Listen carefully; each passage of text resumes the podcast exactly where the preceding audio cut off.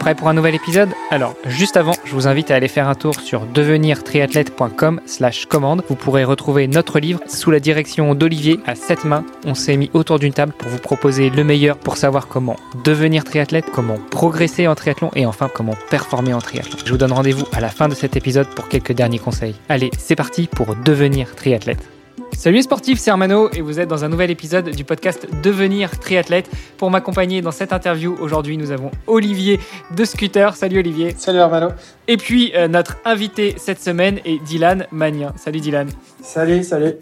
Écoute Dylan, nous avons une tradition dans ce podcast et elle est la même depuis presque 280 épisodes, c'est de donner la parole à notre invité pour qu'il se présente. Donc dis-nous tout. Déjà, qui est Dylan? Quel âge as-tu? Que fais-tu dans la vie? Et puis, euh, quelle a été ta première rencontre avec le sport?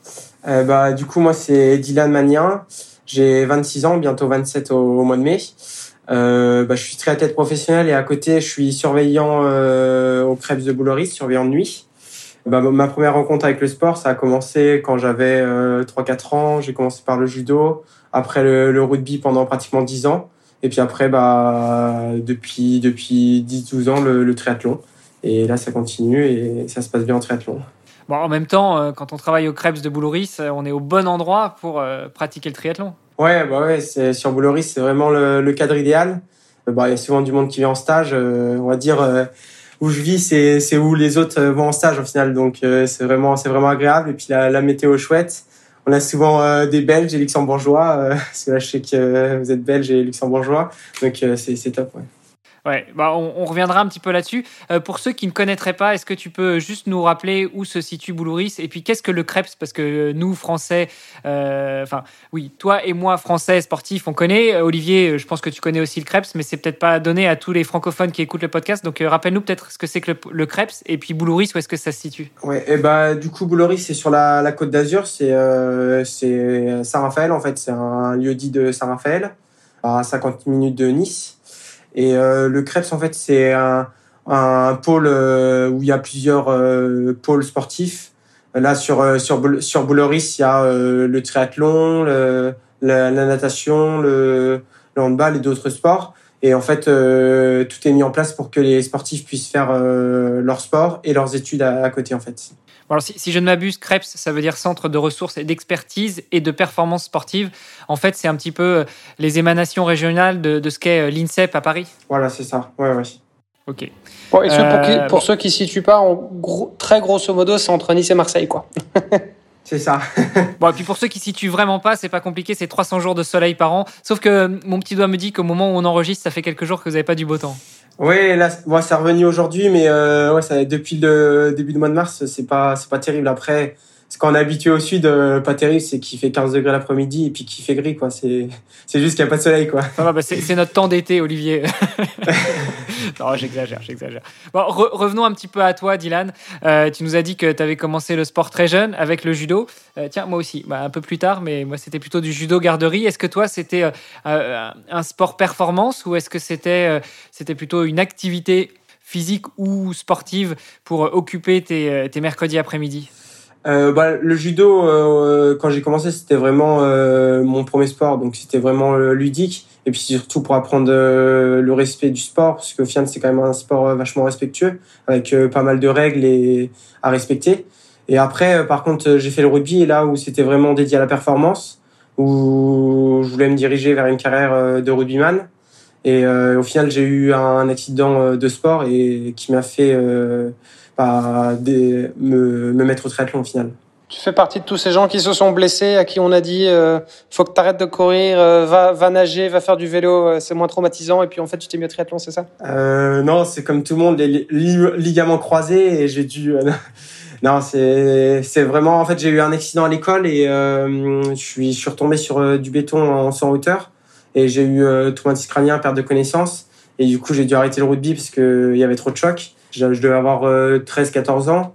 Et euh, à cette époque-là, je savais pas nager. Et je me suis, le médecin m'a dit de faire de la natation euh, pour me rééduquer. Et j'ai vu le club de triathlon, je me suis dit bah pourquoi pas essayer? Et puis trois quatre mois après, j'ai fait les Championnats de France de triathlon. Moi, je suis sorti dans les derniers, mais au final, je courais déjà à côté, donc j'ai pu remonter. Et je termine 60e alors que j'étais sorti dans les derniers de l'eau. Et un an après, j'ai fait quatrième au choix de France en minime 2. Donc, je me suis dit, bon, je peux, je peux quand même continuer le triathlon. Il y a quelque chose à faire. Il y a quelque chose à faire, ouais. bah, c'est vrai que on, on a rigolé un petit peu avec euh, d'autres euh, triathlètes pro qui venaient éventuellement du foot, par exemple.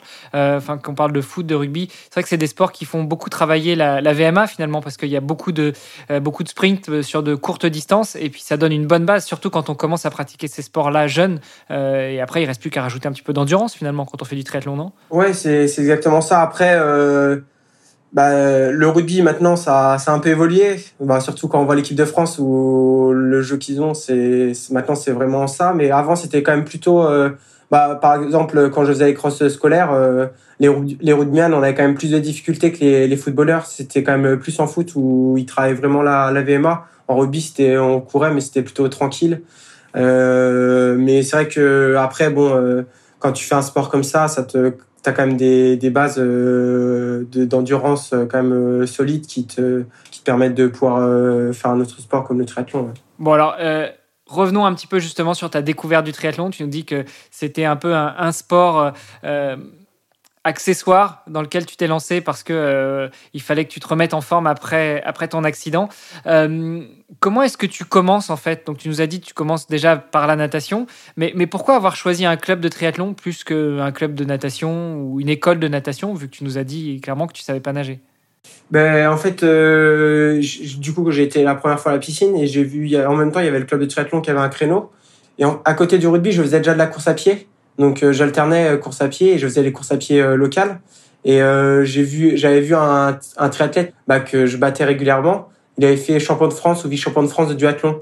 Et du coup, en fait, c'est quand j'ai vu ça, je me suis dit, ah, bah, pourquoi je, pourquoi je, me, je pourrais me mettre aussi au duathlon et après au triathlon? Et c'est pour ça que, du coup, bah, je me suis dit, ah, bah, c'est l'occasion. Du coup, maintenant, je vais aller à la piscine, donc je vais savoir nager. Je vais pouvoir faire du duathlon et du triathlon. Et puis, vu que je bats en course à pied, lui, il a fait champion de France de duathlon, peut-être que j'ai mes chances, quoi. Tu sais que après le duathlon et après le triathlon, euh, revenons un petit peu aux bases, il y a le swimrun aussi. T'as déjà, as déjà tâté le swimrun T'as déjà essayé ou tu restes sur le triple effort? Euh, Ouais, j'en ai fait un de swimrun là, euh, vers chez moi, là, à Dole.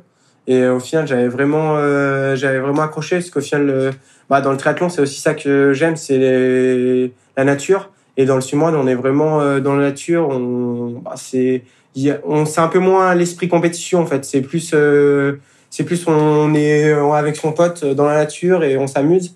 Et puis les participants, il y a moins, je pense, euh, d'esprit un peu compétition, donc c'est vraiment agréable. Et j'avais vraiment adoré, mais c'est quand même assez dur parce que de, de passer de la natation à la course à pied et puis d'avoir les chaussures en natation, c'est super dur. Au début, je m'étais dit, ouais, j'ai pas besoin de poule. Mais au final, euh, j'étais bien content d'avoir le poule parce que t'as les pieds, ils sont complètement au fond de l'eau, quoi, quand, quand t'as les chaussures aux, pieds, quoi, quand tu nages pour, faire un, parallèle entre euh, le swimrun et, et le triathlon, peut-être, euh, moi j'ai envie de dire que le, le swimrun est au triathlon ce que le trail est à la course sur route finalement. Il y a quand même cet esprit de performance, mais ça reste un esprit assez ouvert et assez entre guillemets bon enfant, même si tout évolue et que de plus en plus il y a de la recherche de performance aussi dans le trail. Mais, mais je trouve qu'effectivement c'est des courses assez sympas. Euh, et, euh, et, puis. Euh, ouais, c'est exactement ça. Ah, vas-y, je t'en prie. Ouais, c'est exact, c'est exactement ça. Je trouve c'est un peu comme le trail en course à pied. Et, et après, c'est aussi le triathlon quand j'ai commencé il y a du coup il y a 10-12 ans, au début je voyais pas, il y avait pas trop l'esprit compétition et au fur et à mesure, bah, je me suis rendu compte que vrai qu'il y a de plus en plus de compétition. C'est bah, après c'est aussi parce que maintenant je me suis dirigé sur les longues distances et puis au final le, label Ironman c'est quand même propice à ça. Euh, même en groupe d'âge ou sur un groupe d'âge en professionnel, tout le monde se compare aux autres et il y a un classement. Alors que quand j'ai commencé le triathlon, je voyais vraiment comme un sport euh, de nature où bah, au final il n'y avait pas trop de classement, c'était juste le dépassement de soi. Et je trouve que maintenant ça a évolué euh, vers ça. Et c'est pour ça que le swimrun bah, c'est une belle alternative où on se prend un peu moins la tête sur le classement et, et on regarde pas trop la montre. C'est au final c'est juste finir le parcours et puis bah finir le parcours le plus rapidement possible mais sans trop se dire bah je suis en retard de 5 minutes, je suis alors que là sur triathlon c'est un peu ça, c'est bah, on a notre temps au début, on se dit euh, je vais faire tel temps et puis euh, à la natation on dit ah, bah je suis en retard de 2 minutes, en vélo euh, j'ai 3 minutes d'avance mais euh, c'est pour ça que ouais, le second run, c'est une belle alternative. Alors, est-ce que c'est parce que le sport a évolué ou bien est-ce que c'est toi qui as évolué? Je veux dire, tu avais, avais, avais, 15 ans à l'époque, 14-15 ans quand tu as commencé, c'est ça? Bon, tu as, évolué aussi dans le sport. Puis bon, je pense aujourd'hui, on va en parler aussi, mais tu as quand même fait quelques, quelques jolies performances. Euh, t'es classé dans le au PTO aussi. Enfin, je veux dire, dans un enfin t'es es dans un cours des grands là. oui, oui. bah, là, quand j'étais en train de vous le dire, c'est ce que je me ce que je me disais. C'est aussi parce que j'ai évolué, je pense, dans ma pratique. Euh, du coup, euh, c'est pour ça. C'est je suis un peu plus tourné vers la performance. Mais c'est vrai que des fois, euh, bah, c'est pour ça que j'essaye de m'accrocher à d'autres compétitions. comme les bah, comme les swimrun ou où je me prends un peu moins la tête et c'est l'esprit de découverte en fait. Euh, je me dis bah je, pars, je me lance là-dessus et je vais je vais je vais vraiment profiter euh, au lieu de me d'être vraiment fixé sur un objectif ou. Euh. Parce que je pense qu'aujourd'hui, enfin clairement la majorité des triathlètes qui sont des triathlètes amateurs, qui finalement regardent pas tellement que ça le chrono et sont plus dans une optique de bah, je prends je prends du plaisir et, je le termine et voilà quoi. Donc euh, bon alors après j'ai pas enfin je dis la majorité je je sais pas hein, je dis ça un peu à vue de nez mais euh, ça m'étonnerait pas que ce soit le cas euh, que la plupart des, des triathlètes soient soient moins dans cette approche euh, hyper compétitive et euh, et plutôt en mode bon enfant quoi. Après je pense qu'une fois que tu as dépassé le top 50 effectivement tu y vas plus pour le délire pour pour te mesurer à toi-même plus que plus que pour aller chercher un podium je pense. Oui oui non c'est sûr ouais. Après, c'est un, un, sport qui est, qui est vite preneur et on se prend vite au jeu. Et puis, dès qu'on évolue, on, on évite à se comparer aux autres et puis à se titiller avec les copains. Mais c'est ça qui est sympa aussi. Bon, et à quel moment est-ce que tu es passé pro alors? Euh, bah, Du coup, je suis passé pro il y a trois ans. Et euh, bon, un peu par hasard, au final, je... parce que moi, j'étais sur courte distance avant. Et après, du coup, je me suis lancé sur longue distance. Après, pro, c'est un terme, on va dire... Euh, bon, ça veut tout dire et rien dire, parce que professionnel en triathlon, c'est pas professionnel euh, dans le foot. Pro, c'est c'est juste qu'on est, professionnel. C'est ça que tu veux dire. non, je gagne pas encore des millions. Peut-être qu'un jour ça, ça arrivera, j'espère. non, mais c'est bon, dans le triathlon, on les compte sur les doigts d'une main quand même, les millionnaires. Hein. oui, oui, oui. Moi, oui, je pense, oui. Il y en a pas beaucoup. Et euh, oui, pro, en fait, en triathlon, c'est c'est juste qu'on court en pro sur la belle Ironman il y a beaucoup de pros qui ont un métier à côté et qui sont pas forcément euh, professionnels. Après, c'est c'est juste que du coup, on a euh, des courses. Euh, on, on, part, ils font une vague réservée aux professionnels en natation, donc on part tous ensemble, tous les pros. Mais sinon, euh, quand il y a 60 pros au départ sur certaines courses, euh, il y en a peut-être que 30 qui sont réellement pros et les 30 autres, euh, ils ont un métier à côté. Et, alors justement, on, on, en parle souvent dans les différents épisodes qu'on fait dans les différentes interviews avec des triathlètes professionnels. Mais est-ce que tu peux nous rappeler qu'est-ce qu'il faut faire pour être pro, en tout cas sur le circuit Ironman, en dehors de payer sa licence annuelle pas loin de 1000 dollars si je ne m'abuse? Euh, bah, je crois que ça doit être. Euh, tu dois faire une épreuve du label Ironman ou euh, et tu dois terminer à 10% du, du vainqueur, je crois, de son temps en fait. Et du coup, ça te permet d'après de d'avoir une, une attestation, euh, demander une attestation à ta fédération pour devenir professionnel, pour courir en professionnel en fait. C'est la c'est la seule condition pour devenir pro? ouais, je crois que c'est la seule condition. Ouais. Ok, donc 10% du, du vainqueur. Donc mettons que je sais pas, c'est une course avec un peu de dénivelé et que euh, le, le, le, vainqueur euh, termine sa course en 8 heures, ça veut dire qu'en gros, tu as. Euh, euh tu dois faire. dans les 9h20, 9h40. 1h20, ouais. Donc ça veut dire 9h20, finalement c'est quand même un écart assez, assez large. Bon après 9h20 c'est déjà très respectable. Hein, je... Oui oui. mais, je, pas, mais, je veux dire c'est quand même assez, enfin c'est quand même relativement accessible en fait de, de, de devenir pro alors selon ces critères-là.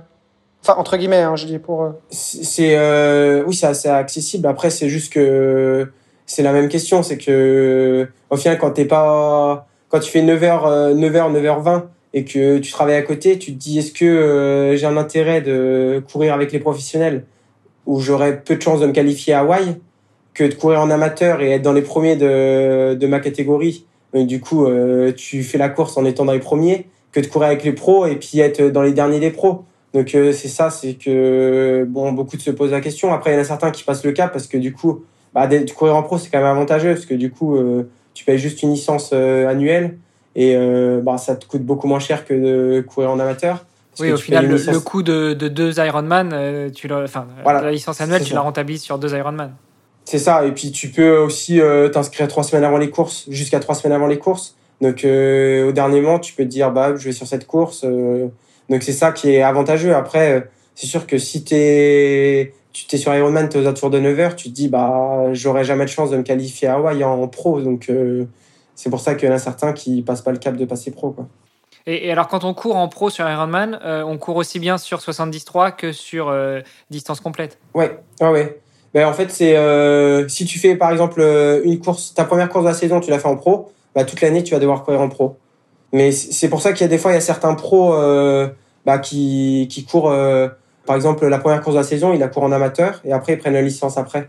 Après, par exemple, moi, là, je suis déjà qualifié pour les pas du monde 70.3 2022. Là, j'aurais pas pu courir euh, en amateur euh, la première course de la saison parce que vu que je suis déjà qualifié pour les mondes 70.3, je peux plus courir en amateur. Mais sinon, si t'es pas qualifié pour les mondes, tu peux repasser en amateur comme tu veux en fait. Par, je, en fait, je reviens sur tout à l'heure, mais euh, si tu prends 10% de 8 heures, ça fait 48 minutes, ça fait pas 80, ça fait pas 1h20. Donc en fait, c'est 8h48. Donc c'est quand même, ah. c'est quand même balèze. Bon, 9h20, c'est balèze aussi de toute façon. Oui, mais, mais juste, euh, voilà, petite rectification quand même, parce que je, je, je, me disais bien qu'il y avait un truc qui n'était pas correct. bon, on n'est on est, pas très bon en mathématiques, alors. oui, il est tard quand on enregistre, c'est pour ça. Bon, finalement, euh, être triathlète professionnel ou être triathlète, ça demande déjà beaucoup de stratégie dans la gestion de ses courses, mais ça va demander aussi beaucoup de stratégie dans la conduite de ses courses. Est-ce que j'y vais en amateur? Est-ce que j'y vais en pro? Bon, après, j'imagine qu'il y a un moment où la question ne se pose plus. Si effectivement tu fais 8h30, 8h20, 8h15 sur un, Ironman complet, euh, je pense que Ironman vient de taper sur l'épaule et te dire, bon, Là, il va falloir quand même penser à, laisser les, vrais amateurs se taper dessus et, toi venir euh, travailler avec les pros, non? Oh non, je pense pas forcément, parce que Ironman, ça reste quand même euh, une euh, grosse entreprise qui, bah, le, on va dire, euh, ce qui les fait marcher, c'est quand même le financier. Donc, euh, on va dire, ils sont contents d'avoir des amateurs bah, qui payent quand même une, inscription assez chère. Donc, ils vont pas forcément te dire bah, d'avoir un pro en plus ou en moins, ça, ça les, ça les préoccupe pas. Après, c'est juste bah, aussi l'avantage d'être en pro, c'est que tu pars tous ensemble. Euh, c'est pas comme les amateurs où il y a des rolling starts où des fois le, classement est un peu biaisé et la course est un peu biaisée parce que du coup tu pars pas forcément avec tes concurrents. En pro, tu pars tous ensemble, donc on va dire c'est entre guillemets une vraie course parce que du coup c'est le premier qui est arrivé qui a, gagné. Donc c'est ça aussi qui fait son charme. Euh, pour moi, ça fait comme si c'était le, on va dire le vrai triathlon, parce que le premier arrivé a gagné, donc c'est ça qui est, qui est aussi sympa. Quoi. Et alors, qu'est-ce que ça change euh, au niveau de la dynamique de course? C'est-à-dire que, bon, on sait que le drafting est, pas autorisé, mais enfin, tu peux quand même prendre les pieds euh, dans la natation, tu as, un repère visuel. Euh, qu'est-ce que ça change d'autre? Ah ouais, bah là, c'est sûr que là, et puis surtout actuellement, euh, depuis qu'il y a eu le Covid, où les courses sont encore plus relevées, là, c'est vraiment. bah, des fois, maintenant, il faut partir même au suicide en vélo ou. ou ouais, en vélo, il faut partir au suicide parce que bah, si tu, tu, tu te fais sauter du groupe, bah, la course est pratiquement finie en fait.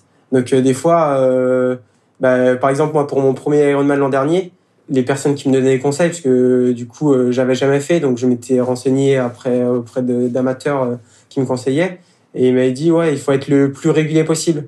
Et au niveau des watts, et du coup au final je me suis dit bah je vais être régulier. Sauf que j'ai je me suis dit bah il faut pas non plus que je lâche le groupe. Donc au final j'étais pas du tout régulier. Un coup j'étais à 320 watts, un coup j'étais à 230 watts. Et au final, c'est bah, une vraie course. Il n'y a pas du tout de.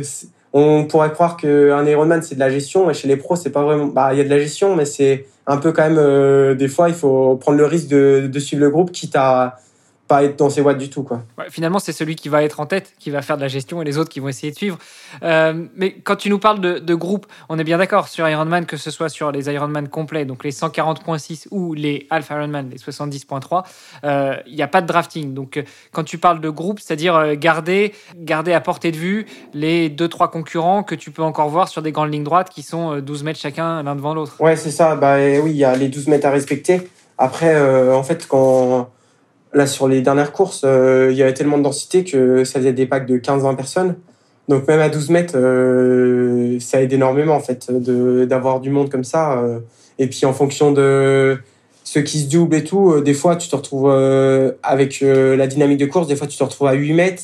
donc au final, c'est d'être en groupe, c'est à tête toujours que d'être tout seul face aux autres, c'est beaucoup plus dur. C'est pour ça que la dynamique de course actuellement, bah, avec le, niveau qui a augmenté et puis bah, surtout beaucoup plus de coureurs en pro, bah, ça fait que si tu si plus dans le groupe, c'est compliqué. On voit là, par exemple, bah, chez les Belges qui étaient vraiment très forts avant, Bart Arnault, qui nage un peu moins bien, bah, du coup, souvent, c'est un peu compliqué pour lui parce que lui, il se retrouve tout seul en vélo.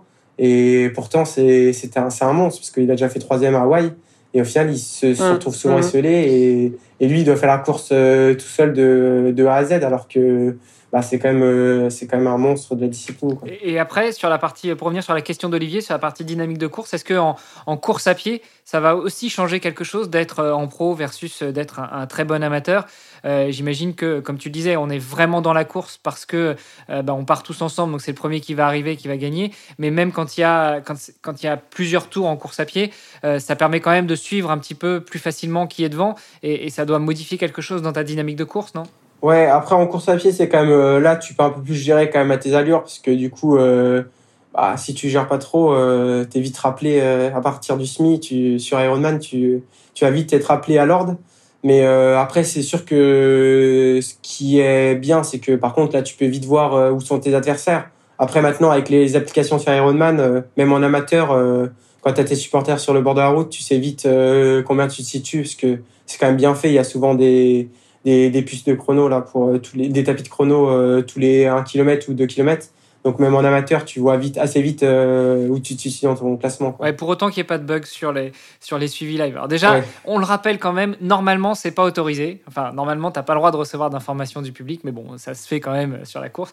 Euh, mais je sais que j'ai un copain qui était, qui était troisième au, full de, de Vittoria en amateur dans sa catégorie d'âge. Et finalement, une fois qu'il a passé la ligne, il s'est retrouvé quatrième parce que bah, il y avait un gars qui était juste, sa puce fonctionnait pas, mais au final, ils l'ont reclassé. Donc euh, ça fait un petit peu mal quand même quand le suivi live il fonctionne pas. Eh c'est sûr, oui. Bah, surtout quand tu joues par exemple des qualifs euh, et qu'au final, euh, bah, s'il y a que les trois premiers et puis que toi tu finis quatrième du coup alors que tu te pensais être troisième, c'est vrai que ça, ça fait mal. Bon après au final, j'imagine que si tu finis quatrième parce que tu te pensais troisième, c'est aussi parce que tu pouvais pas accélérer plus. Donc au final, il faut quand même relativiser. Pour revenir euh, sur ton, ton, passage euh, en tant que pro, euh, tu nous as dit que ça fait, ça fait trois ans que tu es pro maintenant. Qu'est-ce qui a, quel a été le déclencheur pour toi? Pourquoi tu t'es dit, bon, bah allez, j'y vais, je passe pro, sachant que tu nous as dit que tu avais quand même un métier à côté, donc tu, tu vis pas exclusivement du triathlon. Ouais, ben en fait, j'avais commencé de longue distance du coup un an avant et j'avais fait un, un 70.3 au Portugal en amateur. Et en fait, euh, j'avais fait, euh, bon, j'avais bien géré parce que c'était mon premier longue distance, donc euh, j'avais bien géré. Et j'avais terminé 22e au général avec les pros en fait. Et du coup, je me suis dit bah, je, vais courir avec les pros parce qu'au moins euh, je serai avec eux dans la course et ce sera plus facile parce que je pourrais faire la course avec eux. Alors que là, j'avais fait la course de mon côté. Et du coup, c'est pour ça l'année d'après, euh, bah, au Portugal, j'ai fait ma première course en pro. Et au final, j'ai terminé deuxième euh, pour ma première course en pro. J'ai terminé deuxième derrière euh, Javier Gomez. Donc je me suis dit, bon, c'est plutôt pas mal. Euh, je vais peut-être je vais continuer comme ça. Ouais. Et après, bon. Est-ce que c'était la chance du débutant ou est-ce que c'était vraiment le, le, fruit du travail acharné? Je taquine un petit peu, hein, tu m'en voudras pas. Ouais. non, non, euh, non, après, il y avait un peu de chance aussi. C'était parce qu'au final, je pensais pas faire ça le jour de la course, euh, quand tu cours avec des grands noms comme ça, ça te transcende un peu. Et puis c'était ça qui, c'est ça qui est assez cool, c'est que euh, sur le papier, j'étais peut-être pas le meilleur, mais au final, euh, il y avait un peu aussi de ça, c'est que bah, il fallait être bon le jour J, et c'était ça qui était cool. Et c'est ce que j'aime aussi, c'est que parce que c'est vrai que maintenant on est de plus en plus dans nos données, on, sait nos allures, on sait nos watts, et du coup on n'est plus trop dans la course. en limite, on fait la course avant la course. Et c'est ça qui est aussi cool dans le triathlon, c'est que bah, tout, il peut tout se passer parce que tu peux être bien en vélo et puis après euh, en course à pied complètement explosé. C'est ça qui est, assez intéressant dans ce sport-là. Tu as dit à plusieurs reprises qu'il y avait euh, un niveau qui était de plus en plus relevé depuis le Covid. Euh, c'est quoi? C'est quelque chose que toi, tu as vu personnellement. Enfin, moi, j'ai l'impression qu'il y a beaucoup de gens qui ont un peu euh, la dalle, qui euh, ils ont besoin, ils ont envie là de se, de se donner à fond parce que ils ont, y a eu, on a eu très peu de courses pendant deux, pendant deux ans. Euh, mais toi, du coup, tu dis au niveau des pros, ça s'est ça s'est amplifié? Ouais, euh, bah là sur les courses. bon, déjà, il y a du fait que Ironman, ils ont quand même réduit au, au nombre de courses pour les pros parce que c'est c'est pas comme les amateurs. On a, on peut pas faire, on peut pas s'inscrire à toutes les courses. On a un calendrier spécifique et il y a beaucoup moins de courses qu'avant. En fait, il, je pense, il, bon, c'est aussi du fait qu'il y a le PTO maintenant qui est rentré en jeu. Et le but, c'est quand même que les athlètes se confrontent de plus en plus, en fait. Donc, euh, on a beaucoup de moins de courses au calendrier. Donc, du coup, vu qu'il y a beaucoup moins de courses, bah, euh, sur chaque week-end de course, bah, où on peut courir, euh, bah, il y a beaucoup de pros inscrits et c'est pour ça que c'est pour ça que ouais sur les courses il y a maintenant il y a il y a souvent 60 60 pros au départ alors qu'avant c'était plutôt une quinzaine une 15 20 pros au départ quoi. OK, c'est hyper intéressant mais attends, ça veut dire que du coup ça se enfin ça se passe comment? Je veux dire il y, a, des courses où il y a plus de pros du coup? Euh, ouais, il y a certains euh, Ironman, euh, il n'y a pas de il y a, y a pas de pros. Nous là euh, pour l'instant là sur le le calendrier 2022, je crois qu'au total, euh, il doit avoir peut-être euh, une trentaine de courses. Alors que Ironman, il y en a peut-être 120 euh, peut-être de courses. Et comme tu le disais tout à l'heure, une fois que tu as couru une première course dans l'année en tant que pro, de toute façon, tu peux plus en faire d'autres en tant qu'amateur. Donc effectivement, ça te limite quand même pas mal au nombre de, de courses auxquelles tu peux participer. Oui, oui, c'est ça. Ouais, ouais. Après, c'est vrai que bon, du coup, en fait, c'est moi, je suis pro sur le label Ironman, mais par exemple si je veux courir par contre en je, pense que je pourrais courir en amateur euh, sur le par, le, le label euh, comment Challenge Family puisque du coup il y a ce label là euh, euh, après je sais pas comment ça se passerait parce que du coup maintenant avec le PTO peut-être peut-être que si tu cours en pro sur un un challenge un label peut-être que tu peux tu dois courir en pro sur tous les labels maintenant avec le PTO qui a bien réorganisé le Et alors le PTO bah, parlons-en peut-être. Tu bon, tu peux peut-être nous dire ce que c'est parce que je suis pas sûr que tous les éditeurs connaissent. Euh, et, et, deuxièmement, en quoi est-ce que tu es lié euh, au PTO Est-ce que tu es affilié euh, C'est quoi ta, ta, relation avec eux? Bah, Du coup, le PTO, en fait, c'est un peu comme l'ATP en tennis. Ils ont, c'est une organisation qui a fait un, un, classement mondial et puis qui aide les professionnels et qui aide, on va dire, le triathlon à se développer. Ils ont fait un classement mondial et avec ce classement mondial, on peut, en fonction de notre classement, on peut être invité sur les courses via un logement, via euh, la prise en charge du, du, voyage. Parce que quand on court en pro, on n'est pas forcément, euh, on paye notre, euh, on paye notre logement et on paye notre voyage comme comme tout le monde en fait. Mais via, grâce à ce classement, maintenant c'est au final c'est bien organisé et du coup on peut négocier des logements, des, des notre voyage. Et après il y a aussi des primes en fin d'année en fonction de ton classement. Donc, par exemple, euh, moi, l'an dernier, j'ai terminé 66e mondial. Du coup, j'ai eu 2000 euh, dollars en fin d'année. Et après, il n'y a pas d'adhésion particulière. En fait, euh, c'est juste, bah, chacun a le, a le logo sur sa tenue. Mais sinon, il n'y a pas d'adhésion particulière. En fait, il suffit juste de courir en pro, de faire trois, trois courses et, et après, es, bah, même tu peux en faire une, mais ils prennent tes trois meilleurs résultats et avec tes trois meilleurs résultats, ils font un classement. Avec ces trois meilleurs résultats, ils font la moyenne de, de, de tes trois meilleurs résultats et ça fait un classement mondial. D'accord, mais donc toi, as jamais, tu leur as pas demandé de faire partie de, de, ce classement, je veux dire. Euh, ah non, non, non. Même si tu n'as pas envie, eux, ils te, le mettent, ils te mettent au classement. Quoi, voilà. Ouais, c'est ça, ils te mettent au classement. Et puis maintenant, bah, au final, il y a tout intérêt parce que du coup, euh, bah, le PTO, c'est un peu ce qui révolutionne le, triathlon pour les, les, professionnels parce que du coup, euh, bah, le, le, vainqueur du classement mondial en fin d'année il a 100 000 dollars. Donc euh, c'est pas et puis bon c'est bah, comme j'ai dit avant au final c'est vraiment euh, sur les courses on s'est invité grâce à notre classement PTO ça parle plus. Alors qu'avant c'était euh, par rapport à ton palmarès. Et sauf que quand tu es jeune que t'as pas forcément de palmarès ben c'est compliqué. Tu te dis oui j'ai gagné ça ils vont préférer prendre quelqu'un qui a un nom que quelqu'un qui a que un jeune alors que là avec ton classement PTO voir, voir quelqu'un qui a plus de, de followers Instagram. Oui, oui, oui, c'est ça. Voilà, c'est ça, parce que pour eux, ça leur fera plus de publicité, alors que là, maintenant, le classement mm. PTO, ça, ça, te permet de. Ouais, ça permet un peu d'objectiver les choses, quoi. C'est ça. Ouais, ouais. Mais alors, et alors le, alors le classement, comment est-ce qu'il fonctionne? Donc, euh, donc c'est un système de points. Ouais, ouais, c'est ça. C'est un système de points. Euh, bon, après, il y a, c'est encore que le début, donc il y a ses limites à certaines choses. En fait, il faut un, un système de points en fonction de du dénivelé du parcours. Ils prennent, je crois, euh, par rapport au temps de l'année précédente, et ça fait un nombre de points. Et en fonction de ça, euh, ben, ils regardent euh, si tu as été plus vite ou moins vite. Et du coup, euh, tu as des points en plus ou des points en moins.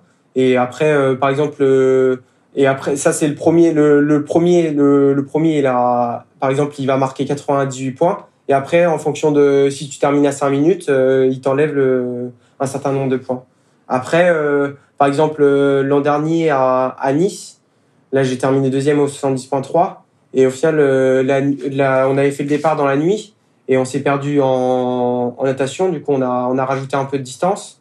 Et ça, au final, ça n'était pas pris en compte dans le classement. Du coup, j'ai presque pas marqué de points alors que j'avais fait une super course au final. Oui, parce qu'au final, ton temps en natation était pire que celui de l'année précédente ou celui de la moyenne de l'année précédente, mais simplement voilà. parce que vous aviez été mal aiguillé en natation. Voilà, c'est ça. Ouais, ouais. Ok, mais alors attends, parce que juste, je, je, juste pour être sûr de, de, de, bien comprendre ce système de points, euh, c'est lié, c'est relatif en fait, c'est relatif par rapport au premier, c'est ça? Oui, voilà, c'est ça. Et euh, je dis en fait, c'était l'année précédente, mais je crois que c'est par rapport au record euh, Ironman en fait. Ils partent du record Ironman ou du record Alpha Ironman. Alors, et... tu veux dire le record, c'est sur la sur la sur la, la, la, distance, enfin sur la course euh, Non, euh, non, je crois qu'en fait c'est le record euh, mondial. Ils prennent le record mondial okay. et ils ajoutent. Euh, bon, il y a un barème en fait. Euh, par exemple, si à Nice il y a 1000 mètres de D+, et le record il était fait avec 400 mètres de D+, du coup il va avoir oui, des points en plus parce le que l'autre. Vélo, ouais. Voilà, c'est ça. Mais c'est que après okay. c'est c'est assez aléatoire parce qu'au final ah, si tu fais euh, le D+, que ce soit à un endroit ou à l'autre, c'est pas du tout le même. D... Bah, des fois, c'est pas 400 mètres de D+, à un endroit, c'est pas le même euh, qu'à un autre endroit, parce que ouais, final, euh, en fonction de du vent, ah, c'est ça aussi, le vent est pas trop pris en compte dans le dans les points. Bah, le vent, les virages, euh, est-ce que la route est étroite ou pas? Enfin voilà, il y, y, a plein de trucs effectivement. Par exemple, une course comme en Afrique du Sud ou l'Ironman d'Afrique du Sud, où c'est une course où le bitume n'est pas très bon et qu'il y a du vent ben, tu vas pas forcément marquer beaucoup de points parce que du coup, tu fais pas forcément des très bons temps, alors qu'au final, ça, veut pas dire que tu as fait une mauvaise course. D'accord, donc c'est vraiment par rapport à ton temps et c'est pas par rapport au classement euh, sur la course même. Non, non, non. Ouais, non, c'est non, c'est pas par rapport à c'est pas par rapport à la course, euh, par rapport au classement. C'est Ok, donc en fait, tu peux arriver premier ou vingtième. Au final, c'est en fonction de ton temps que ça va changer. Ah Même oui, si voilà. Potentiellement, les autres. Euh... C'est ça, parce que du coup, tu peux être, euh, par exemple, tu peux être 20e à Hawaï et marquer plus de points que si tu as gagné okay. euh, l'Ironman d'Afrique du Sud. Ouais, donc on, on, revient à ce qu'on disait tout à l'heure. Quand on est triathlète pro, ça fait quand même beaucoup de stratégies à, à, étudier. Si tu veux marquer beaucoup de points pour tes courses PTO, il faut aussi que tu choisisses les courses les plus rapides ou alors euh, celles qui offrent les, les paramètres, les, les, conditions les plus favorables. Ouais, bah, ouais, c'est ça, c'est ça. Ouais, il faut. Et puis je crois qu'il y a aussi un truc euh, en fonction de de la start list aussi. Je crois qu'il y a des points en plus en fonction de par exemple ou du vainqueur, celui qui a gagné son classement mondial. Par exemple, si c'est Frodeno qui euh, qui gagne la course et vu qu'il était euh, deuxième mondial, bah, du coup tu marques, tu peux marquer aussi beaucoup plus de points. Donc si tu es troisième de cette course-là, tu vas marquer plus de points parce que c'était euh, entre guillemets une star qui était aux avant-postes de la course. Il n'y a pas que le, la belle Ironman, il y a Challenge aussi. Euh, si on regarde un petit peu dans ton historique sur le, le classement PTO, euh, tu as gagné des points aussi au Tri Games et à Jarmé par exemple. Donc euh, c'est quoi? C'est tous les triathlons longue distance qui sont repris? Non, je pense après c'est des partenariats avec certaines courses des courses qui sont il doit avoir un certain truc où il, les courses doivent être médiatisées je crois euh, bah, ils doivent avoir euh, ils doivent pouvoir faire un live je crois fournir un live ou un truc comme ça je crois pour pouvoir faire partie du PTO en fait euh, bah, il y a certaines règles pour pouvoir faire partie du PTO sur certaines courses en fait d'accord mais donc toi tu c'est et ça, tu, tu, j'imagine que cette information, tu peux l'avoir euh, sur le site de l'organisation à chaque fois. Ah oui, ils te disent, euh, ils te disent si c'est, ça fait partie d'une course du PTO. Et puis souvent, en fait, euh, quand, il, quand c'est par exemple les Tri Games ou euh, quand ça faisait partie euh, d'une course du PTO, euh, le price money aussi a été augmenté en fait euh, parce que le, le, PTO apportait son price money. D'accord. Ok. Et le PTO est financé comment? Euh, Ça, je sais pas du tout. Ouais, je pense qu'il va falloir qu'on invite quelqu'un du, du, PTO pour justement venir en discuter avec on nous. Essaiera, ouais. Parce que ça fait ouais. beaucoup de paramètres à analyser et à prendre en compte pour ceux qui nous écoutent et qui, qui espèrent un jour un ranking PTO. Ouais, bon, c'est un, un, épisode un petit peu, un petit peu technique, c'est vrai. Ouais, bah, moi, moi au final, euh, l'an dernier, j'ai commencé la saison, je, je connaissais même pas vraiment le PTO. J'avais fait des courses, du coup, avec les Tri Games. Et au final, après, je me suis dit, j'ai vu qu'il y avait un classement euh, mondial et qu'à la, fin d'année, il pouvait avoir un, une prime en fonction de ce classement. Et du coup, j'y ai pris jeu et c'est pour ça que j'ai enchaîné les courses. Mais sinon, je savais même pas l'an dernier. Ouais, t'as bien enchaîné l'année passée, en 2021. Ouais, ouais. Après, c'est comme. Euh, t'as fait euh, le, le, challenge de Riccione, euh, l'Ironman d'Allemagne, euh, le 70.3 de Nice, celui d'Aix-en-Provence, euh, Majorque en full, Portugal 70.3 et Afrique du Sud. en full. Ouais, ouais, ouais. J'ai surtout sur le mois de septembre, j'ai bien enchaîné. Après, c'était un peu bah, comme tout, pratiquement tous les pros, tout le monde a enchaîné. Il y a des gars qui ont enchaîné bah, pratiquement trois Ironman en, en un mois. c'était un peu dingue l'an dernier. La saison, c'était. Ouais, Mais ça nous, a, ça nous a montré qu'au final, parce qu'avant, c'était vraiment, on se disait, ouais, il faut deux mois pour récupérer le dernier Ironman.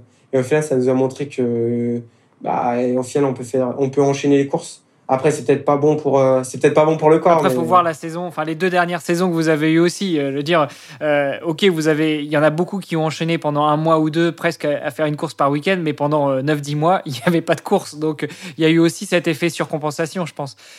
et alors justement, commencer d'enchaîner des courses longue distance, parce que qu'on parle de 70.3 ou qu'on parle de de, de, de full, Olivier nous a donné une liste des courses que tu as fait sur la fin d'année. Donc, tu as enchaîné un petit peu du, du half ou de Comment est-ce que on gère en tant que en tant que triathlète professionnel euh, la récupération pour son corps, la reprise euh, en charge pour l'entraînement? Comment est-ce qu'on s'assure qu'on va pas se blesser ou éventuellement euh, comment est-ce qu'on est alerte au moindre petit bobo qui pourrait hypothéquer la suite de la saison? Bah moi j'ai la chance de j'ai pas vraiment de qualité on va dire dans un des sports mais ma qualité principale c'est vraiment d'être assez fort musculairement et ce qui est vachement important dans, dans le sport, euh, sur, bah, dans le triathlon longue distance.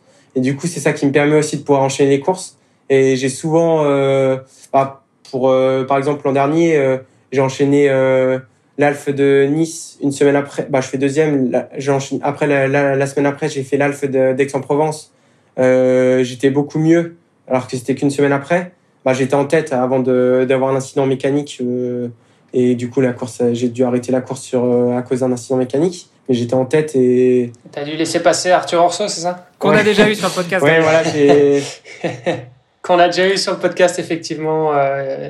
Donc, euh, donc là, voilà, j'ai pu enchaîner deux Alphes. Et puis après, en fin de saison, j'ai fait l'Ironman de Majorque. Je fais sixième. Et une semaine après, je fais euh, l'Alphe de, de Cachaïs. Et je fais huitième alors qu'il y avait vraiment un gros niveau parce qu'il y avait Brony. Euh, et bon, ça, c'est ma force. Après, c'est pas donné à tout le monde. Mais euh, bon, et puis c'est pas, je pense pas très conseillé de final de trop enchaîner les courses comme ça parce que bah, il faut pouvoir récupérer. Après, euh, bah, quand t'es pro, tu peux, tu peux quand même récupérer plus facilement. As, tu fais les soins entre les kinés, après, euh, il y a tous les outils maintenant de récupération entre les bottes de, de pressothérapie, les pistolets massage. Euh, et puis après, c'est bien manger, bien boire. au final, ça aide quand même à récupérer. Après, c'est ah, ce que tout le monde essaye de faire pour récupérer rapidement. Quoi. Ouais, après, j'imagine qu'il y a un moment quand même où enfin, le corps a ses limites et que euh, ce serait intéressant d'ailleurs peut-être de voir est-ce qu'il y a une augmentation des blessures, tu vois, au moment où tous les triathlètes se sont mis à faire trois Ironman par mois. Ouais. Bah, après, moi, euh, là, pendant les trois dernières années, je m'entraînais tout seul. Et depuis cette année, j'ai un entraîneur. Et il m'a dit, au final, euh, musculairement, oui, tu peux enchaîner. Mais est-ce que biologiquement, si on fait des prises de sang, est-ce que ce serait, est-ce qu'elle serait toujours bonne? Et c'est ça qui, bah, que je vais mettre en place cette année, c'est qu'après l'Ironman, c'est intéressant de voir, euh, de faire une prise de sang et de voir quand tu as vraiment récupéré, parce qu'au final, bah, quand on est jeune, on se dit on enchaîne, on enchaîne.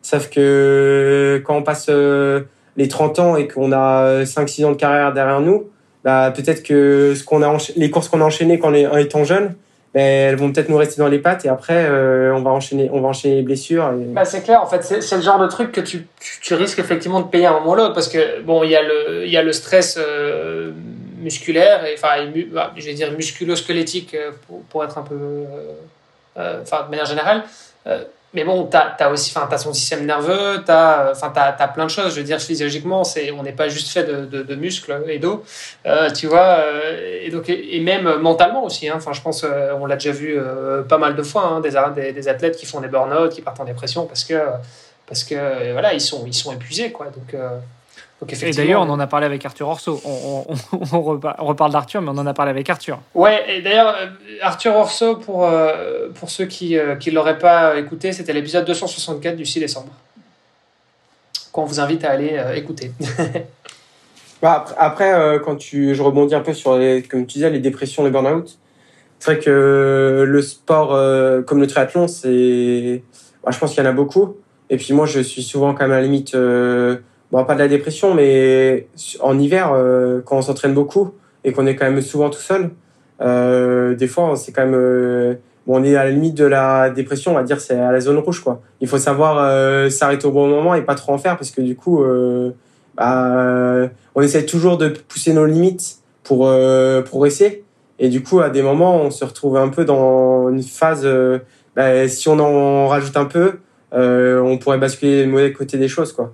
Et moi, je... Pour, l'année prochaine, si tu veux, je t'invite à venir à Luxembourg. Tu verras qu'en plus, si tu rajoutes le climat, ça finit mal. Ouais, bah, moi c'est pour ça que là, je, du coup, je vais arrêter de travailler euh, en août et après je vais être, euh, je vais me consacrer vraiment essentiellement au triathlon. Et je sais que l'an prochain, je vais partir euh, tout l'hiver vraiment au chaud, bah, sur les îles, soit en Martinique, soit en Réunion, parce que ça aide beaucoup pour le moral. Déjà, la température, s'il fait beau, ça, ça t'aide beaucoup. Et c'est vrai que bah, c'est pour ça qu'il y a beaucoup d'amateurs, ils ont beaucoup de mérite parce qu'ils s'entraînent autant que des pros. Et pourtant, ils restent chez eux à s'entraîner 25 heures par semaine, plus le travail, donc euh, plus la vie familiale. C'est vraiment, ils ont beaucoup de mérite. Là, tu nous as offert une très belle transition parce que c'était un point que je voulais voir avec toi justement. Tu nous as dit en début de podcast que euh, tu avais un métier à côté, en plus de ton statut de triathlète professionnel. Comment ça se passe en termes de planification des entraînements et en termes de récupération, encore une fois. Alors, pour être totalement transparent, quand on a essayé de, mettre en place euh, cette interview, tu nous as dit, moi, c'est plutôt le lundi, c'est le jour euh, plutôt light en termes d'entraînement. Bon, finalement, on n'a pas, pas réussi à se coordonner un lundi, mais comment est-ce que tu arrives à trouver du temps dans ton agenda pour gérer tout ça euh, d'une main de maître, je l'espère? Après, là, c'est moi, j'ai l'avantage, c'est que du coup, le, le, travail que je fais au crêpes, c'est quand même un travail relativement cool parce qu'au final, euh, on va dire, euh, c'est, je prends mon poste à 19h le soir et je finis à 8h le matin. Donc, euh, et quand les jeunes dorment, je peux dormir en fait. Donc, c'est juste qu'au lieu de dormir 9-10 heures comme un sportif bah, de haut niveau, qui de, bah, ce qu'on devrait dormir, je vais peut-être dormir 4-5 heures par nuit. Donc, en faisant des siestes la journée, je peux rattraper. Et au final, sur le planning initial, j'ai que 2-3 jours de travail par semaine. Après, c'est que moi, je m'organise avec mes collègues pour euh, échanger euh, mes jours et pouvoir euh, partir en compétition. Donc, des fois, je me retrouve à travailler 7 jours d'affilée parce que du coup, vu que j'ai voulu partir en stage avant. Mais sinon, bah, du coup, la journée, je peux m'entraîner normalement j'ai quand même des créneaux assez libres. C'est juste que bah, je m'entraîne qu'à partir de 8 heures et qu'à partir jusqu'à 19 heures. Mais ça, c'est plutôt, c'est plutôt un truc que j'affectionne. J'aime bien m'entraîner pas trop tard et pas trop tôt le matin. Attends, et donc du coup, ça veut dire que tu dors combien, combien d'heures par, euh, par jour et nuit en moyenne? Bah là, par exemple, euh, là que je vais avoir une compétition de deux semaines, euh, ce matin, j'ai fait une sieste de deux heures et j'ai refait une sieste d'une heure cet après-midi. Et je pense que cette nuit, j'avais fait une bonne nuit, donc je pense que j'avais dormi, j'avais bien dormi 7-8 heures. Donc euh, ouais, ça m'a fait une belle journée et c'est pour ça qu'aujourd'hui j'étais bien en forme. Mais, typiquement, c'est quoi? C'est une journée typique ça? Je veux dire, tu fais, euh, tu fais plus de 10 heures par, euh, par jour en général? Ah non, là c'est parce que là, vu que j'ai un Ironman dans deux semaines, j'ai je me suis entraîné que 3 heures aujourd'hui. Mais sinon, quand je m'entraîne, bah, il y a des fois quand entre les, comment, les entraînements, plus le travail, plus euh, après, bah, avec les partenaires, il y a des choses à faire, plus les réseaux sociaux pour alimenter ces réseaux sociaux. Des fois, j'ai pendant la prépa, j'ai pas le temps de faire des siestes. Donc là, j'enchaîne et j'accumule de la fatigue. Et c'est pour ça qu'à des moments, c'est ce que je disais, au final, euh, tu la limite euh, bah, de la dépression burn-out parce que du coup, tu accumules de la fatigue et, et bah, c'est, tu te dis vivement qu'il y a la semaine de récup et la semaine de la récup, là, tu lâches tout et au final, euh, c'est encore plus dur. Quoi. Alors après, en plus de ça, parce que c'est vrai que tu parlais de l'hiver, il y a un truc quand même qui s'appelle le SAD, le Seasonal Affective Disorder. Euh, en gros, c'est une dépression. Euh, c'est des gens qui sont bien toute l'année, mais juste en hiver, euh, ils ont tendance à être un peu déprimés. Je pense qu'on est tous un petit peu touchés par ça, mais il y a des gens, à mon avis, qui le sont d'autant plus parce que voilà, manque de soleil, manque de lumière, manque de. Bah, surtout nous, Olivier, on est quand même au nord de l'Europe. ouais, ouais. Bah moi, après, je sais que mon coup de mou, c'est souvent au mois de mars. C'est là où que je suis toujours dans le dur. C'est con, on enregistre en mars. Là, cette année, non, mais cette année, ça a été plutôt bien géré et c'est pour ça que du coup j'ai pris un entraîneur, c'était pour gérer ça. Parce que en fait, c'est que souvent janvier-février, je fais des, des grosses semaines où là je m'entraîne euh, bah, pratiquement toutes les semaines entre 30 et 35 heures. Et mars, du coup, euh, c'est un peu le mois de transition avant les compétitions. Et du coup, euh, bah, si tu gères pas bien la récup, bah, tu prends un contre-coup de tout ce que tu as fait avant. Et c'est un peu le. C'est là que normalement il y a le phénomène de surcompensation. Et bah, ça m'arrivait souvent de d'être dans le mauvais sens. Et là, cette année, ça a l'air de plutôt bien gérer. Donc, euh, bah, je vais voir dans deux semaines, mais je suis plutôt confiant. Et du coup, parce que tu parles de la compétition dans deux semaines, c'est où? Euh, bah, Du coup, c'est l'Ironman d'Afrique du Sud. Ok. À Port-Elizabeth. Celui que tu as fait l'année passée déjà Ouais, j'avais fait l'an passé. C'était un peu l'Ironman de trop l'an passé. Mais euh, c'est pas forcément un parcours qui me convient. Mais du coup, euh, vu que j'ai pas trop réussi, bah, j'ai fait 11e, mais j'avais quand même bien pris cher en vélo. Du coup, bah, j'ai envie d'y retourner vu que j'ai pas trop réussi en dernier ça va être ma vengeance. Ok. L'année passée, il y avait une particularité non, sur la natation, elle avait été écourtée, c'était euh, divisé en deux, c'est ça? Euh, Ouais, même peut-être encore un peu moins, parce que c'était vraiment un chantier, il y avait des vagues, euh, des grosses vagues. Mais euh, du coup, elle avait été divisée en deux, même je crois qu'on avait même nagé encore moins que, que 1900 mètres, je crois que c'était même 1200, 1300. Mais c'était vraiment un chantier, ouais. Et, euh, tout, à l'heure, justement, tu parlais d'être maintenant accompagné par un coach. Comment est-ce qu'on gère quand euh, bah, on se gère tout seul, en fait? Euh, Comment est-ce que tu gérais ta planification, tes entraînements, ta récupération? Et, en dehors du fait que tu nous aies dit que tu voulais essayer de gérer ça un peu mieux, notamment cette phase de, début d'année, la transition entre janvier-février où tu charges beaucoup et mars où, où tu es un peu à contre-courant pourquoi, ce choix d'avoir pris un, entraîneur pour t'accompagner? Euh, bah, J'ai pris un entraîneur, c'était vraiment pour, euh, bah, pour passer un cap, parce que du coup, là, je, me, je vais vraiment me spécialiser sur Ironman. Et bah, mon point faible, ça reste le vélo. Et euh, du coup, j'avais un peu, j'avais un peu atteint mes limites, je pense. Et après, j'adorais m'entraîner, et puis j'adore l'entraînement, donc je regarde vachement les études et je, suis, je me renseigne vachement dessus. Et c'est ce que j'aimais en tant que, en étant mon propre entraîneur, c'est que je pouvais, euh, bah, si la météo était pas bonne, bah, je pouvais décaler euh, ma planif d'un jour. Euh, S'il y avait une séance que, que j'avais prévue le mardi, mais qu'il pleuvait à saut le mardi, bah, je me disais, hop, je fais le mercredi. Et ce qui est pas forcément, des fois, c'est pas, c'est compliqué de le faire avec un entraîneur parce que du coup, il a d'autres athlètes et, et il n'a pas forcément le temps de modifier au jour le jour. Et euh, mais du coup, c'est ce que j'ai voulu mettre à place avec mon entraîneur. Donc c'est pour ça que ça se passe plutôt bien, c'est que il me laisse aussi euh, la main libre sur mon plan. Euh, il va pas m'engueuler parce que j'ai décalé d'un jour ou parce que un jour j'ai fait 30 minutes de moins de vélo. Il va pas m'engueuler et c'est ça que bah, c'est pour ça que ça fonctionne plutôt bien avec mon entraîneur et c'est plutôt cool. Ouais. Après, tu vas peut-être pouvoir juger justement une fois que la saison va être ouverte, euh, à quel point ça fonctionne bien d'être euh, accompagné dans, dans sa programmation. Oui, oui, bah c'est ça, c'est que parce qu'après l'hiver, euh, être bon l'hiver, c'est bon, ça sert pas à grand chose. C'est il faut être bon sur les compétitions et c'est là, ce sera vraiment là que je vais voir si le travail qui a été mis en place va payer.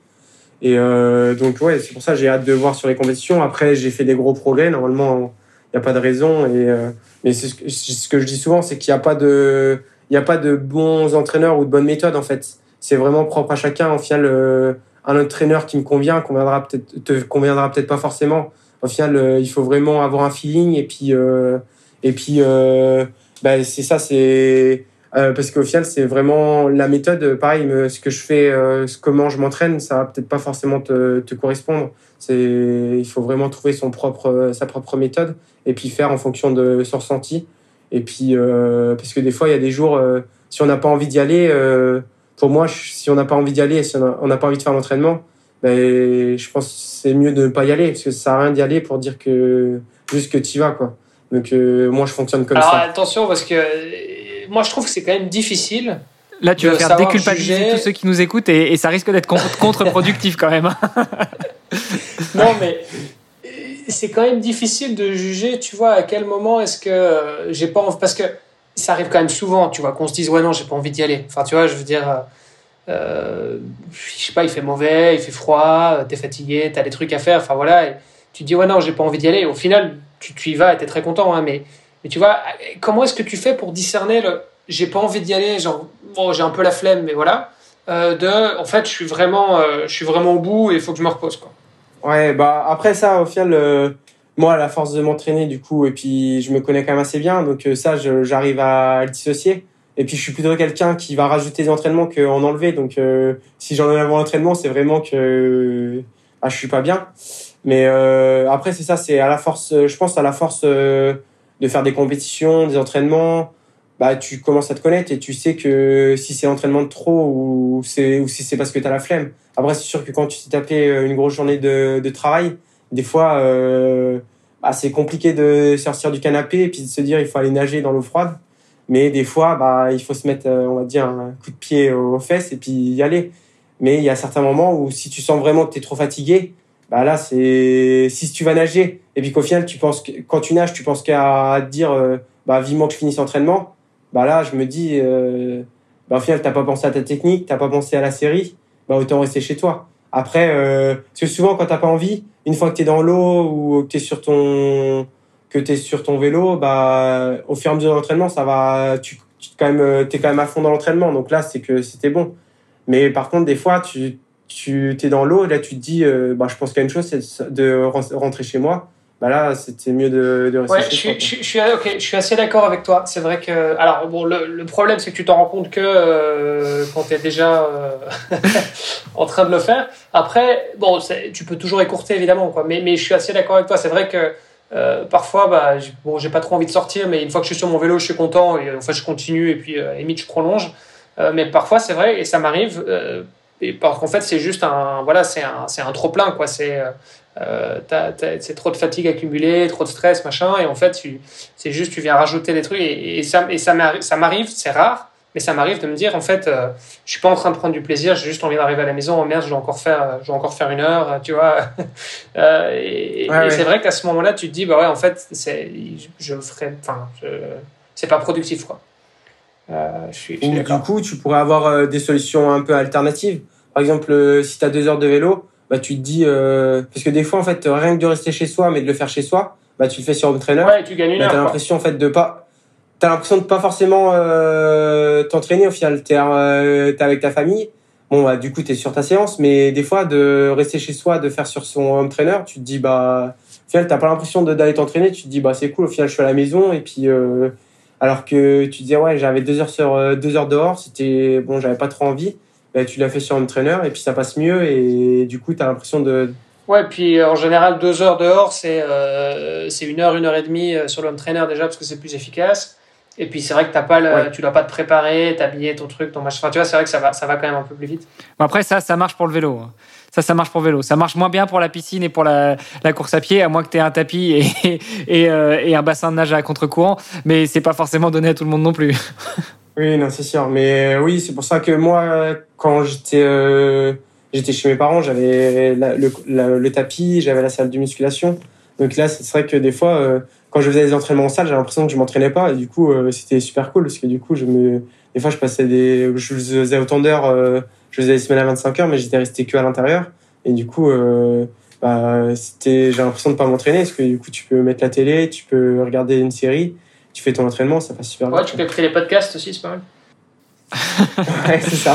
Euh, et, quand tu nous dis que quand tu étais chez tes parents, tu avais tout ça, est-ce que euh, ça veut dire que tu viens d'une famille de sportifs et, euh, et, que le sport, les valeurs sportives t'ont été inculquées depuis le plus jeune âge? Euh, Ouais, bah, c'est sûr que mes parents m'ont toujours, bah, mis dans, bah, m'ont toujours mis dans le sport et m'ont accompagné. Ils ont toujours été à fond derrière moi. Donc c'est pour ça qu'on a toujours été une famille de sportifs. Et puis après et puis euh, oui, j'ai eu la chance d'avoir quand même des, des, parents qui étaient euh, bah, dans tout ce que je faisais, ils étaient toujours à fond derrière moi. Quand j'étais au rugby, euh, ils étaient là sur tous les tournois. quand j'ai fait le triathlon, ils étaient là sur toutes les compétitions. Donc bah, ça ça m'a vachement aidé. Et puis c'était c'était super cool. Parce qu'au final le, le, triathlon, je voyais vraiment comme ça, c'était des moments en famille avec tes potes autour d'un lac. Et puis tu fais ton triathlon, tu bois un coup ensemble. Et et bah c'est une fête quoi. Et c'est ça qui est chouette. Et puis Bon, des fois, j'ai l'impression que c'est. Après, c'est aussi, comme on disait tout à l'heure, c'est avec mes performances, du coup, ça a peut-être un peu changé. Mais c'est pour ça que aussi j'adore venir courir en Belgique, parce qu'en Belgique, euh, c'est vraiment comme ça que ça se passe. Le, je trouve ça un peu différent des fois de, de la France. C'est vraiment euh, en Belgique, il y a vraiment une chouette ambiance. Et c'est pour ça que j'adore venir courir en Belgique. Ah bah écoutez, vous êtes les bienvenus. c'est vrai que euh, tu l'as peut-être pas noté, Olivier, mais euh, moi, c'est des choses que j'avais notées aussi en étant au Luxembourg, donc en allant faire des courses en France, en Belgique, en Allemagne. Euh, je trouve qu'il y a des coins qui sont beaucoup plus propices, ne serait-ce qu'en termes de, de, supporters, de bénévoles, d'organisation de courses, où, où tu sens qu'il n'y a, a, pas la même énergie. c'est quelque chose que j'ai vu en France, par exemple, à Gérardmer, mais que j'ai moins vu sur d'autres courses. Enfin, j'avais fait une longue distance à Lorient bon, bah, c'est un triathlon, quoi. Alors qu'à Gérardmer, tu as, de l'énergie, tu as de la patate. C'est aussi ce que j'ai retrouvé à Eupen, euh, en Belgique. Euh, c'est des conditions de course avec euh, une organisation, avec des bénévoles, avec aussi un public autour où les gens vivent le sport d'une manière différente. Je pense que c'est lié à l'organisation et, à la région, forcément, parce que quand tu as les, bénévoles qui viennent du village d'à côté, etc., c'est clair que ça, ça, change un peu la donne je pense que les triathlons plus familiales, euh, il y a aussi plus d'ambiance. C'est-à-dire que quand tu as des infrastructures qui sont faites pour accueillir les familles, les copains et tout ça, euh, bah forcément, euh, tu as plus de supporters, donc tu as plus d'ambiance. Et donc, donc c'est aussi un peu une question d'infrastructure. quoi. Ouais, je pense. Gérard Armer, c'est quand même une des plus belles courses en France et peut-être dans le monde, parce que franchement, pour l'ambiance, elle est juste dingue cette course. Euh, c'est une course à faire en ouais, c'est, je suis d'accord. moi, je l'avais fait en courte distance et j'ai pété mon dérailleur. Du coup, je l'ai tout fait sur la plaque. Je peux te dire que j'en ai des, j'en ai des souvenirs. Même sur en courte distance, j'en ai des souvenirs. J'en ai encore les jambes qui claquent. Surtout que le court distance, le parcours, il est plus dur que le longue distance. Euh, ouais, il est assez montée, elle, est, vraiment dure, ouais. Mais avec, les spectateurs, ça passe tout seul. Ouais, c'est clair. T'as, as l'impression un peu d'être euh, dans le Tour de France, quoi. C'est impressionnant. Tiens, Dylan, moi j'ai une question par rapport à ton niveau dans les trois sports. Donc, tu disais tout à l'heure, voilà, moi, j'ai pas un talent euh, particulier dans un des sports.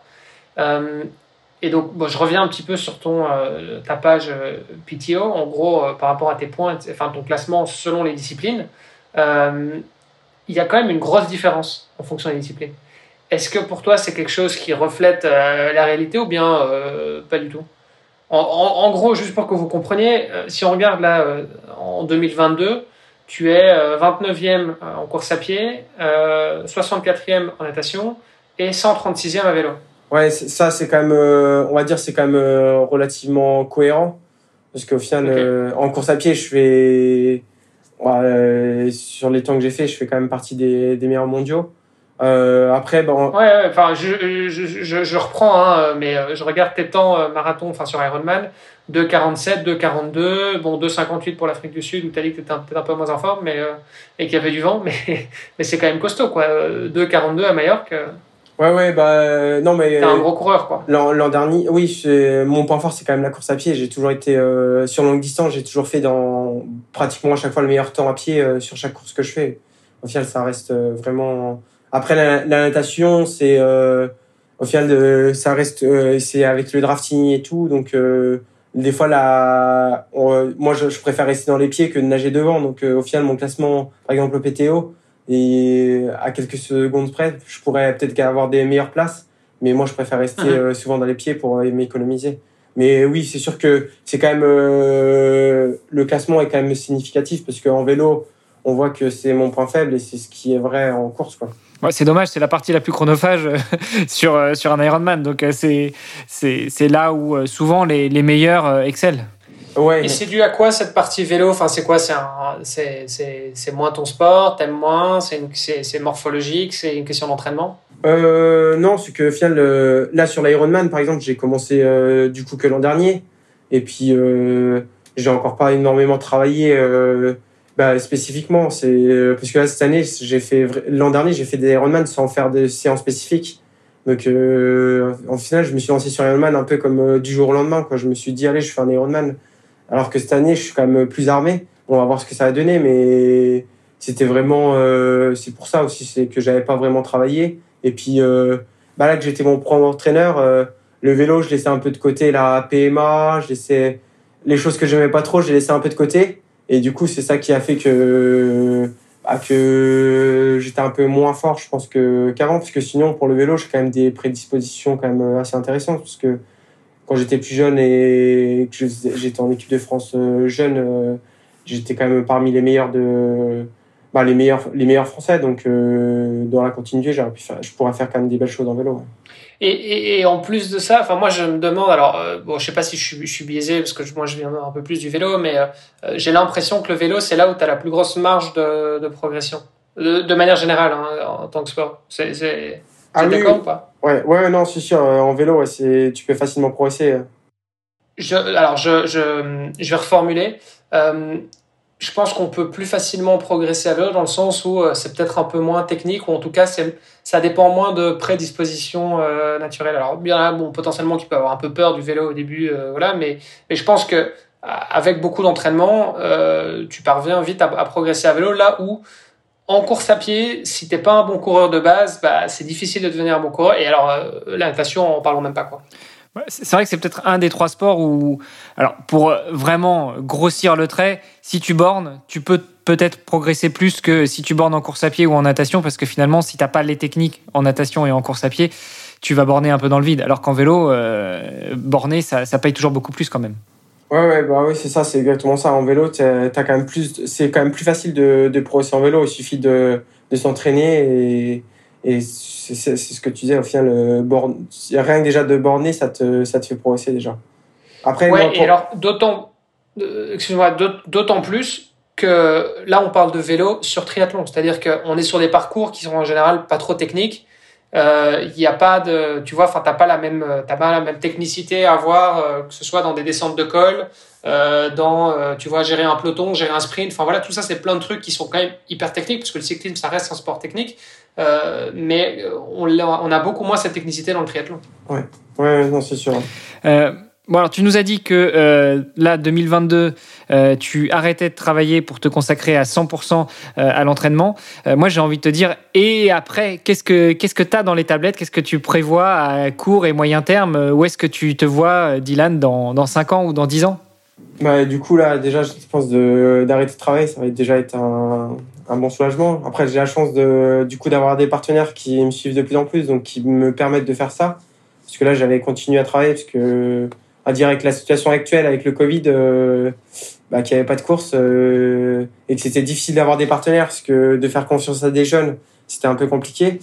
Et euh, bah là, l'objectif, c'est clairement du coup de m'investir à fond dans mon projet. De, et, et là, bah, cette année, ça va être de me qualifier euh, pour les choix du monde à Hawaï. Parce que je suis déjà qualifié pour les choix du monde euh, Alpha Ironman. Donc là, c'est de me qualifier aussi pour les choix du monde Ironman pour voir un peu les, les deux choix du monde.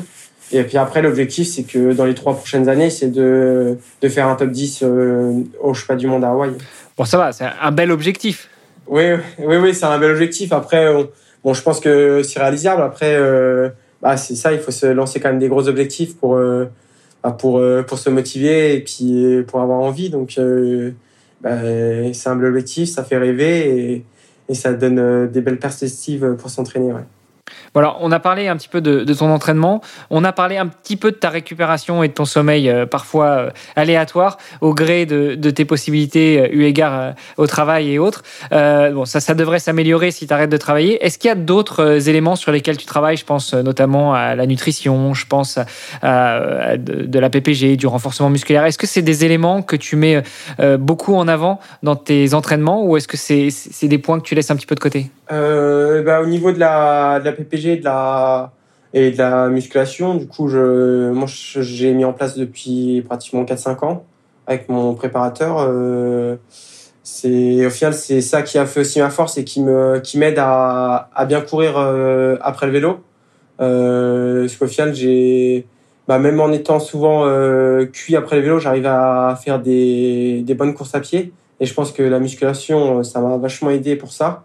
Et euh, sinon, la nutrition, euh, Bon, j'ai encore beaucoup de, de, choses à améliorer, mais j'ai, j'ai quand même, j'essaye de m'enseigner. Après, euh, je me, je me suis jamais trop euh, restreint.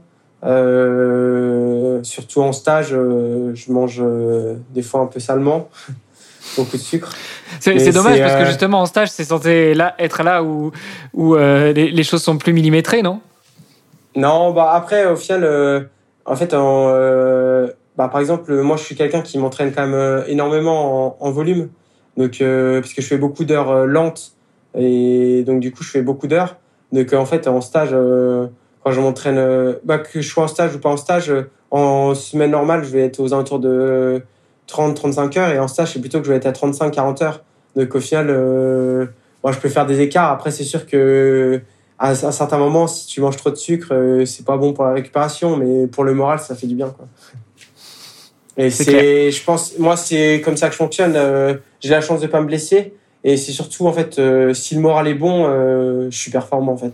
Ouais, c'est, On, en revient un petit peu à, toutes les discussions qu'on a pu avoir avant. C'est que ça reste un élément important aussi dans la préparation. Est-ce que justement tu es où tu es ou tu as pris la décision d'être accompagné sur la partie préparation mentale, coaching mental? J'ai eu par le passé, mais ça n'avait pas trop bien fonctionné. Et après, euh, non, je, du coup, je fonctionne tout seul. Après, euh, pour l'instant, je n'en sens pas le besoin de retravailler avec un préparateur mental puisque ça fonctionne plutôt bien et j'arrive à, à, me, à le faire euh, naturellement. Après, peut-être que par la suite, euh, si j'ai des barrières ou des choses à, à passer, peut-être que j'aurais besoin d'un préparateur mental, mais pour l'instant, j'avais pas forcément besoin et j'arrive, ouais, j'arrive à me faire naturellement et à, être assez fort mentalement. Ouais. Ok, ok. Euh, Dylan, euh, ce podcast s'appelle Devenir triathlète. Euh, je voudrais passer à la question qu'on pose à tous nos invités. selon toi, quel est le meilleur conseil que l'on puisse donner à quelqu'un pour devenir triathlète? C'est une question intéressante. Du coup, le meilleur conseil pour devenir triathlète, pour moi, c'est bah, déjà de, de garder le, plaisir. Et puis, et c'est surtout de, de toujours bien bien travaillé et, qu'est-ce que je pourrais dire de c'est ah, c'est comment c'est comment philosophie. Après c'est une question.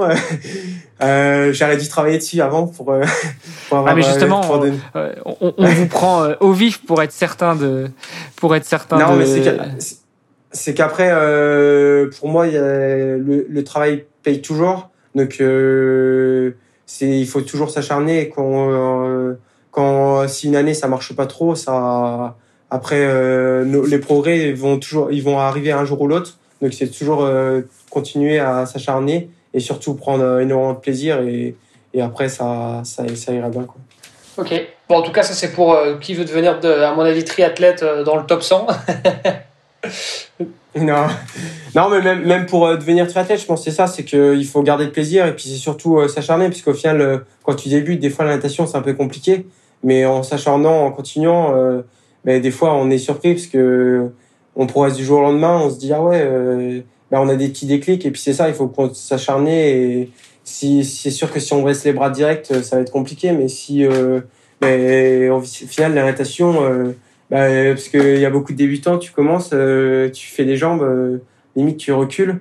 Et au final en, travaillant, bah arrives à faire un triathlon en fin d'année et tu es super content de toi. Non, non, mais c'est vrai, hein, je, je, te rejoins tout à fait, je te taquine un petit peu, mais il euh, n'y a rien à faire finalement, ça reste du travail. Et, euh, je pense qu'il ne faut pas en avoir peur parce que ça.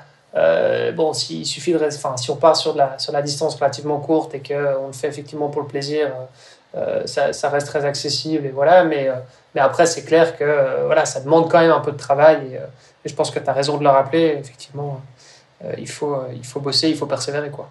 Et puis la natation, c'est vrai que c'est des paliers en plus. Donc euh, parfois, ça peut être un peu frustrant par certains moments. Je suis bien placé pour, pour le dire parce que je, viens de très loin aussi en natation. Mais, mais, ça fonctionne effectivement par palier. Une fois que tu as déclenché un palier, bah, ça c'est cool parce que là, tu, tu, vois vraiment les progrès en très peu de temps. Quoi. Ah. Et puis après, je pense que bon, moi, pour moi, ça a plutôt bien fonctionné. Puis c'est ce que, quand j'entraîne des personnes, c'est aussi ce que j'essaye de faire, c'est de toujours trouver de l'amusement dans ce qu'on fait au final. Parce que du coup euh, une séance euh, ben tu peux direct la tourner euh, que ça soit un jeu au lieu que ça soit vraiment une séance bah, vraiment où tu te dis je dois faire ça ça ça tu peux toujours trouver des jeux. Et c'est ça qui est aussi stimulant quand tu t'entraînes dans des clubs. Bah tu as les partenaires et tu t'amuses un peu avec eux et puis du coup ça ça se transforme en jeu et au final tu travaillé et tu as progressé Ouais, clairement, c'est quand même quelque chose qui est plus facile à faire quand tu as un ou des sparring partners et euh, voir quand tu es en club. Parce que quand tu es seul, euh, tu m'expliqueras peut-être en off comment tu trouves euh, de l'amusement dans une grosse séance de natation ou une grosse séance de vélo ou une grosse séance de course à pied. moi, moi, mon tips en tout cas, en général, c'est de découper l'entraînement. Je sais que la dernière fois, j'avais un 4005 à sortir en natation. je l'ai découpé en deux et, et, en fait, une fois que tu es à la moitié, tu dis bon, bah je suis là, donc j'y vais, je finis quoi. Mais c'est le seul amusement que j'arrive à trouver sur une séance où je suis tout seul. Hein. Non, mais c'est suffisant. Enfin, c'est suffisant, tu vois. C'est, euh, tu le fais en deux, et puis tu le fais en 4, en 8, en 16. Euh, oui, bien sûr. Ouais, ouais. Ouais, après, moi, c'est ça. C'est, euh, Après, j'essaye de toujours trouver, par exemple, en course à pied, bah, si j'ai un footing long, bah, pour ma... après, c'est pas forcément d'amusement, mais c'est que moi, je vais trouver ça plus sympa. Mais au lieu de le faire, si c'est sur la route, je vais aller le faire en trail ou et du coup, c'est des petits trucs comme ça, mais c'est toujours euh, plus sympa il faut trouver des petites solutions et varier en fait la chose. En fait, c'est pas euh, que ce soit un truc figé, que tu fasses toujours le même truc, toujours le même parcours. En fait, il faut toujours que ce soit de la découverte, de l'amusement et puis que bah, il y a tellement de choses à exploiter que au final on, pourrait s'entraîner pendant peut-être 50 ans et puis on pourrait faire euh, chaque année une chose différente et au final ça pourrait nous faire progresser donc c'est pour ça il le on va dire, il y a bah, dans le triathlon, il y a vraiment plein de choses à faire et c'est ça qui est super excitant. Bon, en tout cas, je pense que c'était une, une, bonne et longue réponse à la question comment devenir triathlète? On va essayer de synthétiser tout ça, mais, euh, mais je pense que si on avait euh, une seule chose à en retenir, ce serait euh, déjà ne pas lâcher, et puis la deuxième, ce serait essayer de trouver le moyen de s'amuser dans nos séances. Ouais, voilà, c'est ça, c'est exactement ça, c'est ne pas lâcher et, et vraiment trouver l'amusement et le plaisir et, et c'est les bonnes choses pour devenir un, triathlète. Ça marche. Euh, et puis, euh, Dylan, pour terminer, euh, peux-tu nous dire où est-ce qu'on peut le plus facilement rester en contact avec toi, te suivre, suivre ton actualité et éventuellement continuer la discussion si certaines personnes souhaitent en savoir encore plus sur ton parcours de triathlète professionnel? Bah, Du coup, c'est sur les réseaux sociaux, sur, sur Instagram principalement. Parce que maintenant, c'est le truc un peu la mode. Et bon, aussi sur Facebook. Et euh, après, euh, du coup, je suis assez accessible, euh, je réponds facilement et puis ça me fait plaisir, j'adore échanger. Je, des fois même un peu trop. Donc du coup, c'est ça qui me fait des fois louper des entraînements de natation parce que je parle un peu trop. Mais, mais c'est pour ça, ouais, j'adore échanger. Donc il faut pas hésiter à m'envoyer des messages. Ouais. Super. Bah écoute, Dylan, merci beaucoup d'avoir euh, répondu à notre invitation. Et puis, euh, bah, si, si euh, on passe du côté de Saint-Raph, on, viendra te faire un petit coucou au crêpes. Eh bah, avec plaisir. Déjà, cette semaine, il y a, y a, des Belges qui sont en stage au crêpes. Donc, je sais que les, les Belges aiment bien le coin. Ouais. Et puis, même au Luxembourg aussi. Ils aiment bien la Côte d'Azur, c'est quand même prisé pour. Ça marche. Ouais, effectivement, ça m'arrive de venir dans le coin. J'ai de la famille du côté de Fort-Calquier. Donc euh, voilà, je passerai, euh, bah, j'y serai normalement euh, fin mai. Donc voilà, on aura peut-être l'occasion de s'y croiser. bah, merci à vous, c'était super cool. Et puis bon, c'est sympa de, de, suivre, de suivre mes résultats. Et puis bonne continuation pour, pour les podcasts. C'est une bonne, bonne initiative et puis c'est sympa. Super. Bah écoute, merci encore Dylan. Une très bonne continuation et à bientôt. Ciao. Salut, merci. Merci d'avoir écouté cet épisode jusqu'au bout. N'oubliez pas de rejoindre notre groupe Facebook pour discuter avec les invités, commenter et poser vos questions. Et Olivier et moi, nous vous répondrons dans un prochain épisode. À la semaine prochaine. Salut les sportifs.